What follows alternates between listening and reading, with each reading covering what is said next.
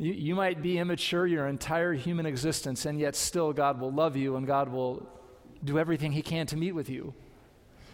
But our aspiration is to be spiritually mature because there is so much at stake. The fruit of immaturity is nothing to laugh at. The fruit of immaturity will manifest itself in broken relationships and addictions and fear and anxiety and a life misspent. And the Bible tells us that immature people, when they face God, will have to account for that.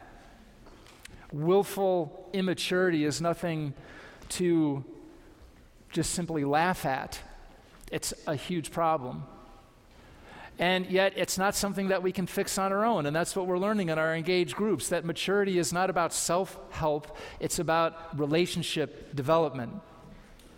You can be the most amazingly self sufficient person and be completely immature at the same time. Maturity is a relational concept, which is what we're are learning in our, our church right now. And the goal of engaging with God is to develop that kind of relation, relationship with Him through which we can become mature spiritually and emotionally and as the people God uh, wants us to be. So, a mature person recognizes what's valuable and they acquire what's valuable. More on that in, in a minute. Um, becoming a mature person is God's intention for every person. Just like our intention for our children is that they grow up and become mature. That's God's intention for us, is what He's at work doing in our lives. And that's why I love these parables so much. Um, now, uh, so let's take a look at these parables and let's ask ourselves what, well, what is a parable? Um, parables are stories mostly uh, that Jesus tells to surprise us.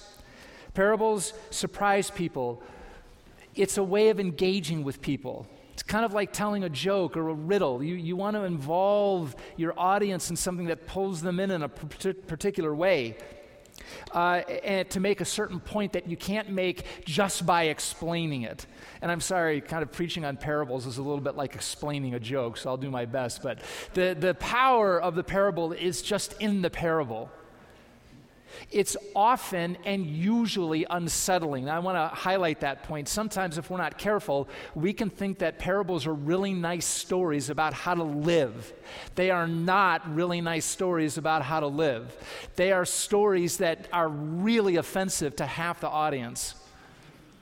I'll explain why half in a minute. But mostly, parables really irritate us they really irritate people. and that's the impact of a parable. I'll explain why in a second, okay? They're not principles for living, they're actually ways to encounter the presence of Jesus Christ personally. Parables are often a sign of judgment. Parables will tell you about the sheep and the goats and whether you're one or the other, or whether you're a weed or a real plant or whether you're a seed that grows or a seed that gets eaten up by the crows.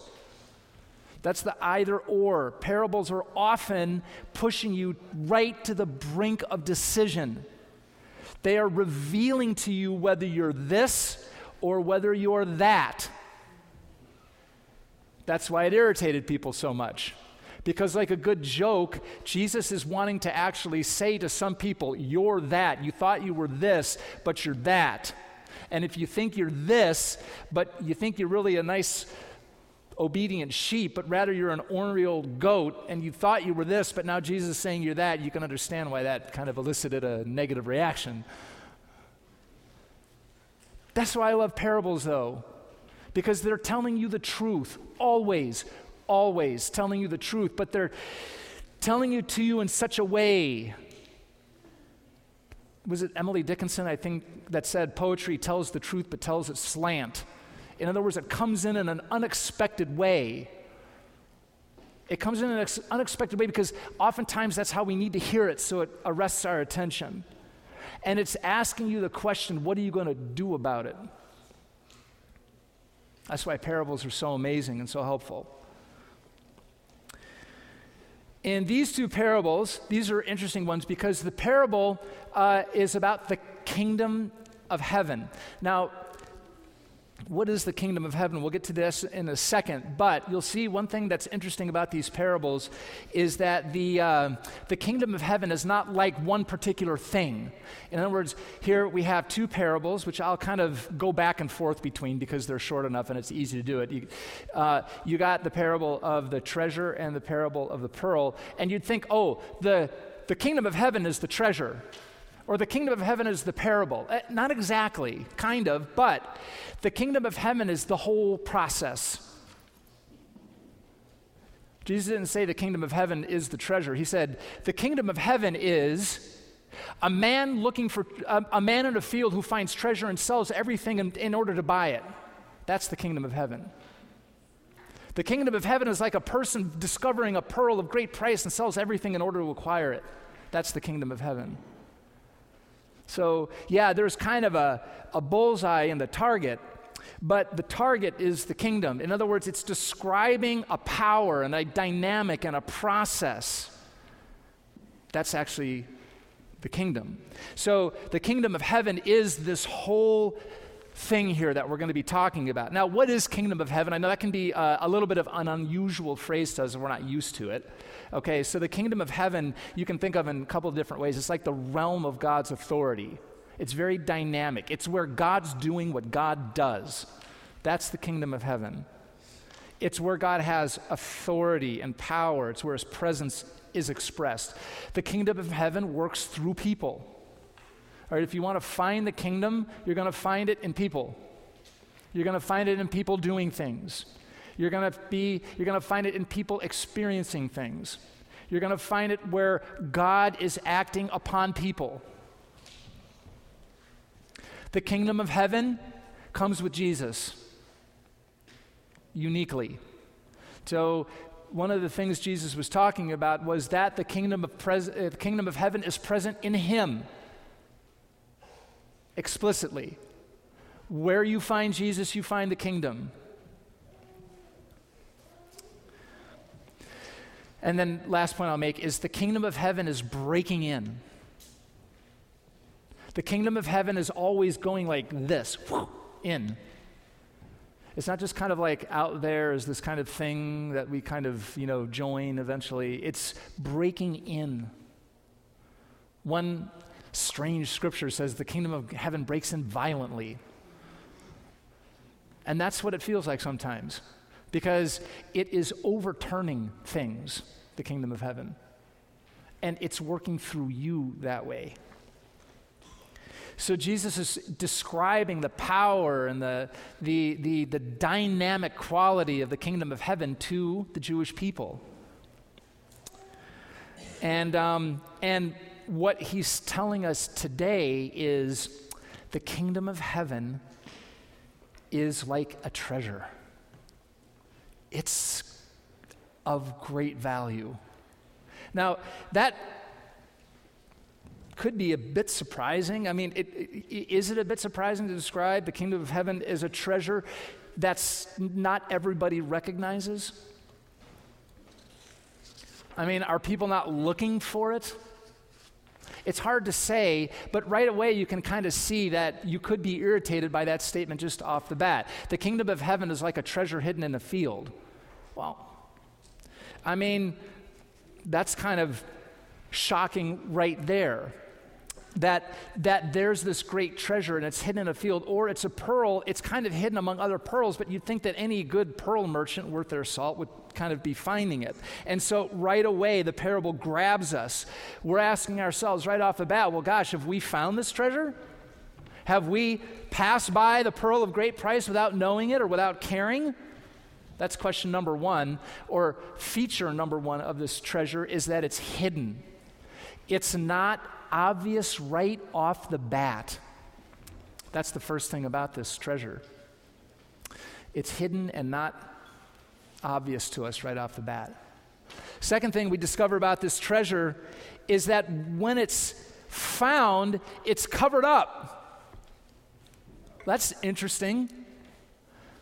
The guy finds the treasure and he covers it up. The merchant finds the pearl, but leaves it there.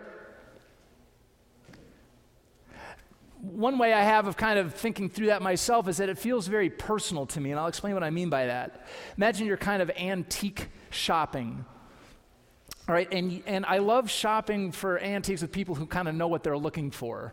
I never really knew what I was looking for when I was a kid. We go to these antique shops, and I, for some reason, and uh, I did find them eccentric and interesting eventually. Uh, if there was, uh, you know, not too much fabric and more comic books and things like that.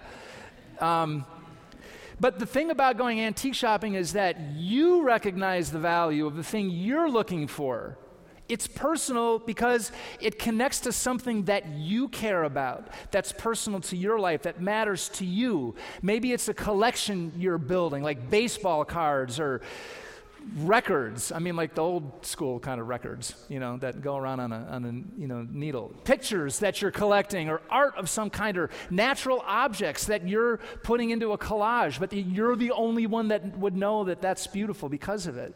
You have a personal connection to something that you're developing. Or maybe it's connected to a memory of of somebody that you love but nobody else would know it but you you, you see a, a cane that reminds you of your, your grandfather, or a hat that reminds you of your grandmother, or, or, or something that has, nobody else would know that that was beautiful except you do because the person's beautiful to you.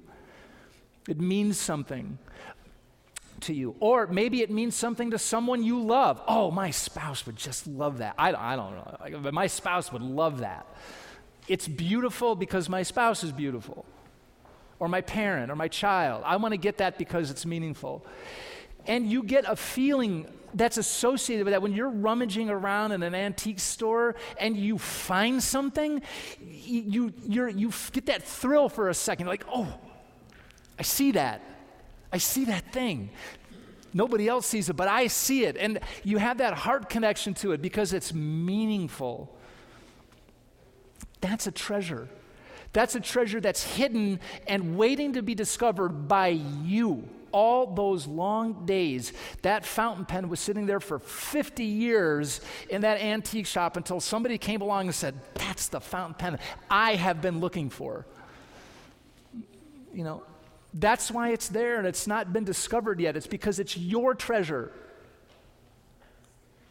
waiting for you what does this mean about the treasure itself? Well, this is interesting. The treasure requires something from the person who finds it. The treasure is hidden, the treasure is found, and then it's acquired. This treasure, although it's personal to us, won't be shaped by our agenda. In other words, it requires a change in us if it is to be acquired. This is not like winning the lotto, which requires almost no change. It's a habit we establish or some kind of luck, and we win the lotto, and now we've got to deal with all this money. This is not what Jesus is talking about winning the lotto. It's not easily gained because it's precious. And anything precious is, has a price and requires some change on our part. That's why people who win the big lottery prizes aren't necessarily happy afterwards. Their finances have changed, but their heart hasn't. More money simply puts fuel on a fire that was probably out of control to begin with. This treasure isn't like that. This treasure has an impact on the one who finds it. And the impact is they go, they leave. Isn't that unusual? They didn't just have the money in their wallet, they didn't take it and bring it home, they left. That is fascinating. It's counterintuitive to me. They find the treasure and they leave. They leave because they have to get their resources together. They have to invest in something. They have to, they have to explain it to their wife. Honey, I, I, I know you're not, but we got to get rid of all this stuff, you know. I'll, they got to go and they got to, they got to borrow money maybe or they got to they got to pull it out of the bank they got to get their stuff together because they because they can't they can't acquire the treasure without change. It's worth all they have, it says that in both parable accounts, all they have, everything, that's powerful treasure. So the treasure is hidden, it's found, it's acquired, and then, I'm sorry, it's, it's, well, what should I say? It's invested in, but then it's purchased, is the last point I'd like to make here. They buy it. Now you might say, well, thanks, Captain Obvious. That's a, uh, you know, of course they bought it. No, it's not so obvious. I'll explain that. We're going to come back to this point because it's a really important one. I just want to state it that the parable isn't complete until the treasure is purchased and bought and owned and acquired.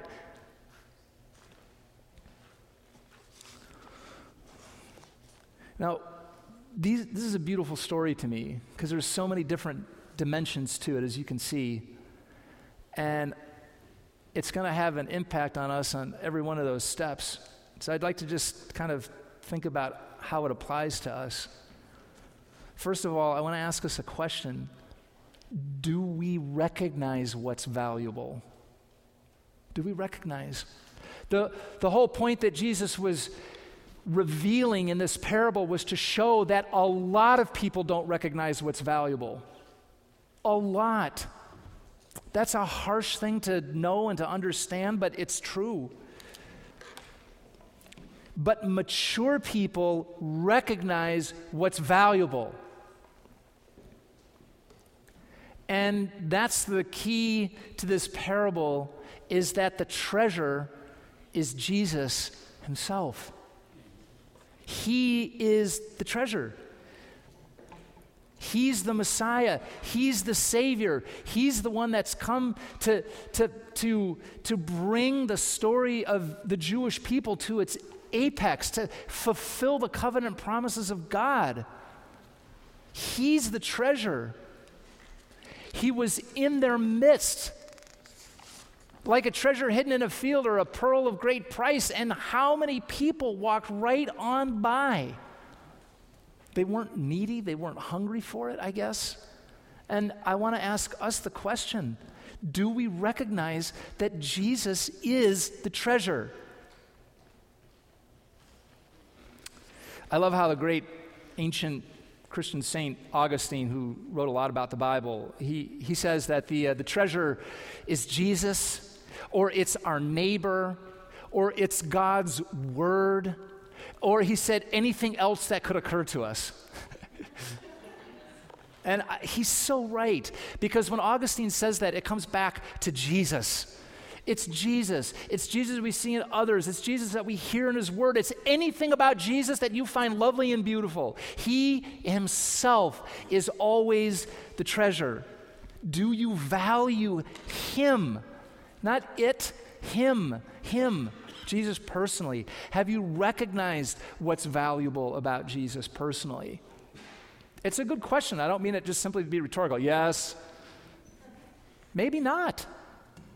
It's okay to admit that. That's why Jesus is helping us here. Or maybe you're a little bored by Jesus, or maybe a little bit confused by him, or maybe you're just upset but you don't know why.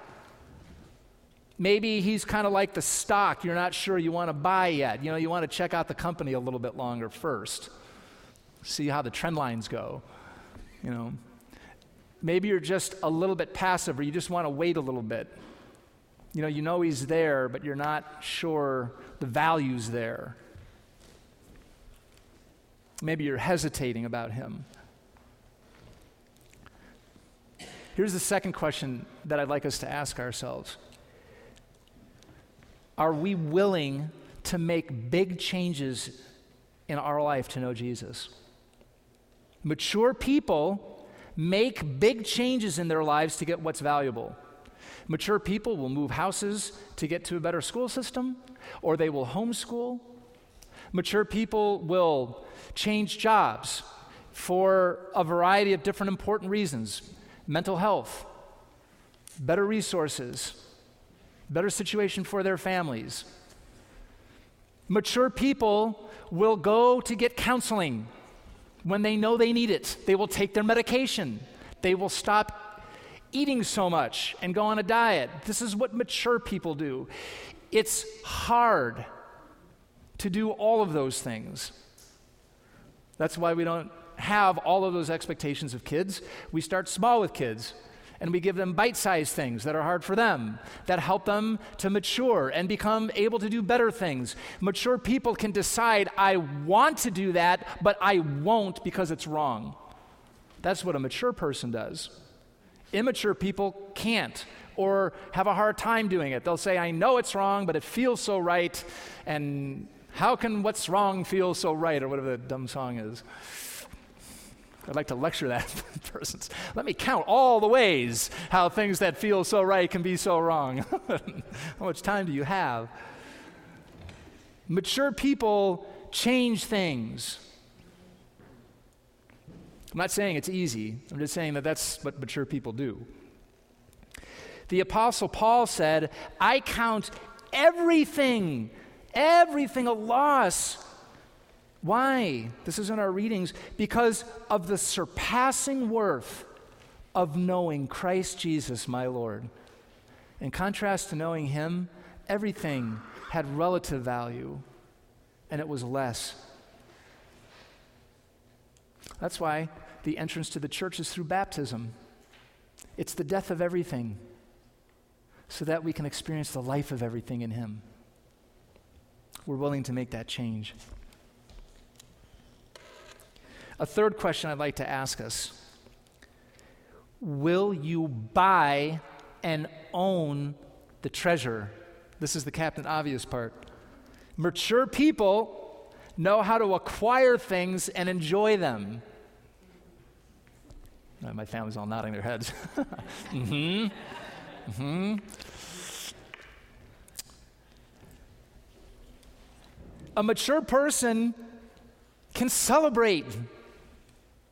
No, you guys go on ahead. I'll, you know, I'll just sit over here and be mature, you know. no, mature people are at the center of the party. Where was Jesus all the time? He's at the center of the party. He was there at the wedding feast. He got accused of having too much fun with the sinners and the tax collectors because he was so mature we so often stop short of this part. You know, I grew up in a missionary kid culture. I mean, we were always sacrificing for the kingdom. And I, look, that's true.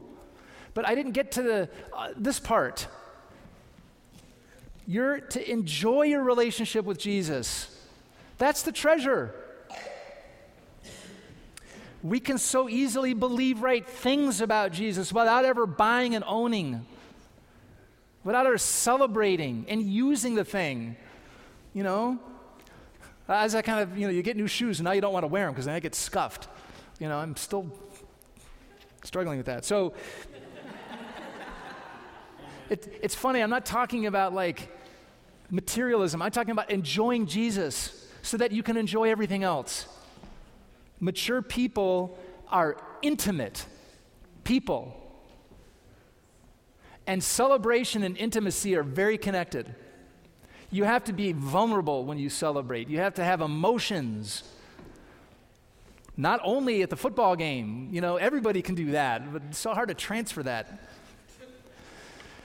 Mature people are intimate. We can be vulnerable. We can celebrate. We can rejoice. We can say, ah, I love that. That was just great. Buy the pearl Here's one thing I think if you will probably forget everything but this one thing that I'm about to tell you. You want to know what this one thing is? Do you want to know what the Greek word is for pearl? You know what the Greek word is for pearl? Margarita. I kid you not. So that's your thing. You will remember that, and you will never forget it, and you will forget everything I've said. But you will remember that margarita is pearl. so this guy was out there looking for the best margarita. I'm not going to bring that into my application part of the sermon, but when you see that sign, you know, uh, you think of a pearl of great price and you think, what's valuable? and you think about this pearl. It's the margarita that you've been looking for. Friends, I'll be ending it here shortly. Do you know that you are the treasure hidden in the field? That you are the pearl of great price? Do you know who it was that was out searching for that? Do you know who it was that gave everything in order to find that treasure and acquire that per- pearl? Do you know who it is that knows better than anybody else how to enjoy that kind of treasure? Jesus. He's done this for you. Believe it or not, the original sermon title here is God Provides. What God provides is Himself. He put the treasure there. The treasure's in that field because He put it there. The pearl of great price is there because He put it there. And He delights when you find it. And you're His treasure. He's given everything for you so that you could have everything through Him. You're the pearl of, great price, and He's provided for you.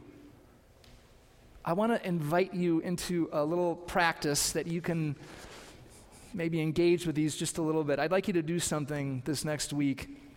I'd like you to take a piece of paper and I'd like you to list 10 things that you love about Jesus. 10 things that you love about Jesus. This is, you know, not, not supposed to be a theological enterprise. It's supposed to be very personal. See if you can get 10.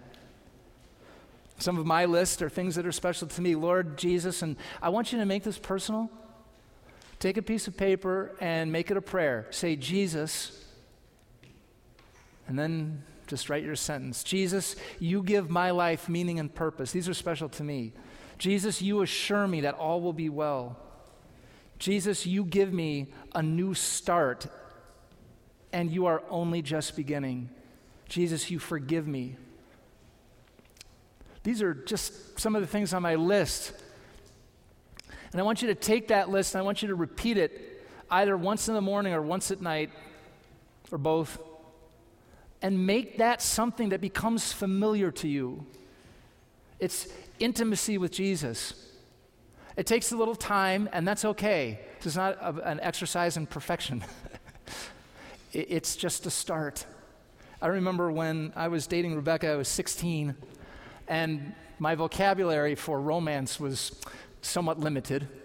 And uh, I remember we went on our first big date, first date where we dressed up.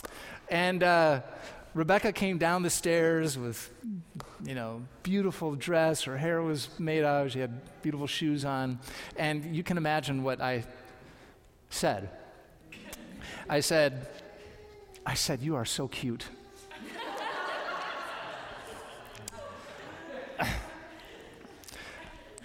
it, it just kind of fell flat. Um,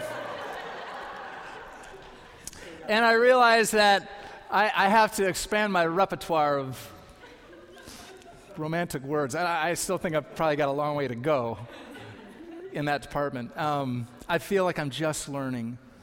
I, and I am just learning.